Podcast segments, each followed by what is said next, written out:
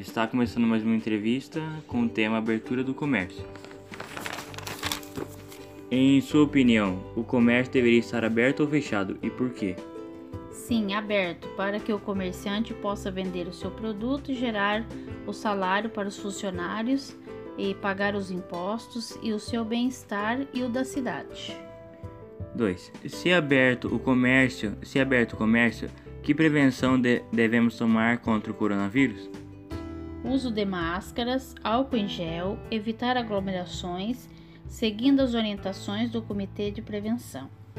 3. Você concorda com o sistema drive-thru? Sim, concordo. Facilita a entrega e evita contatos.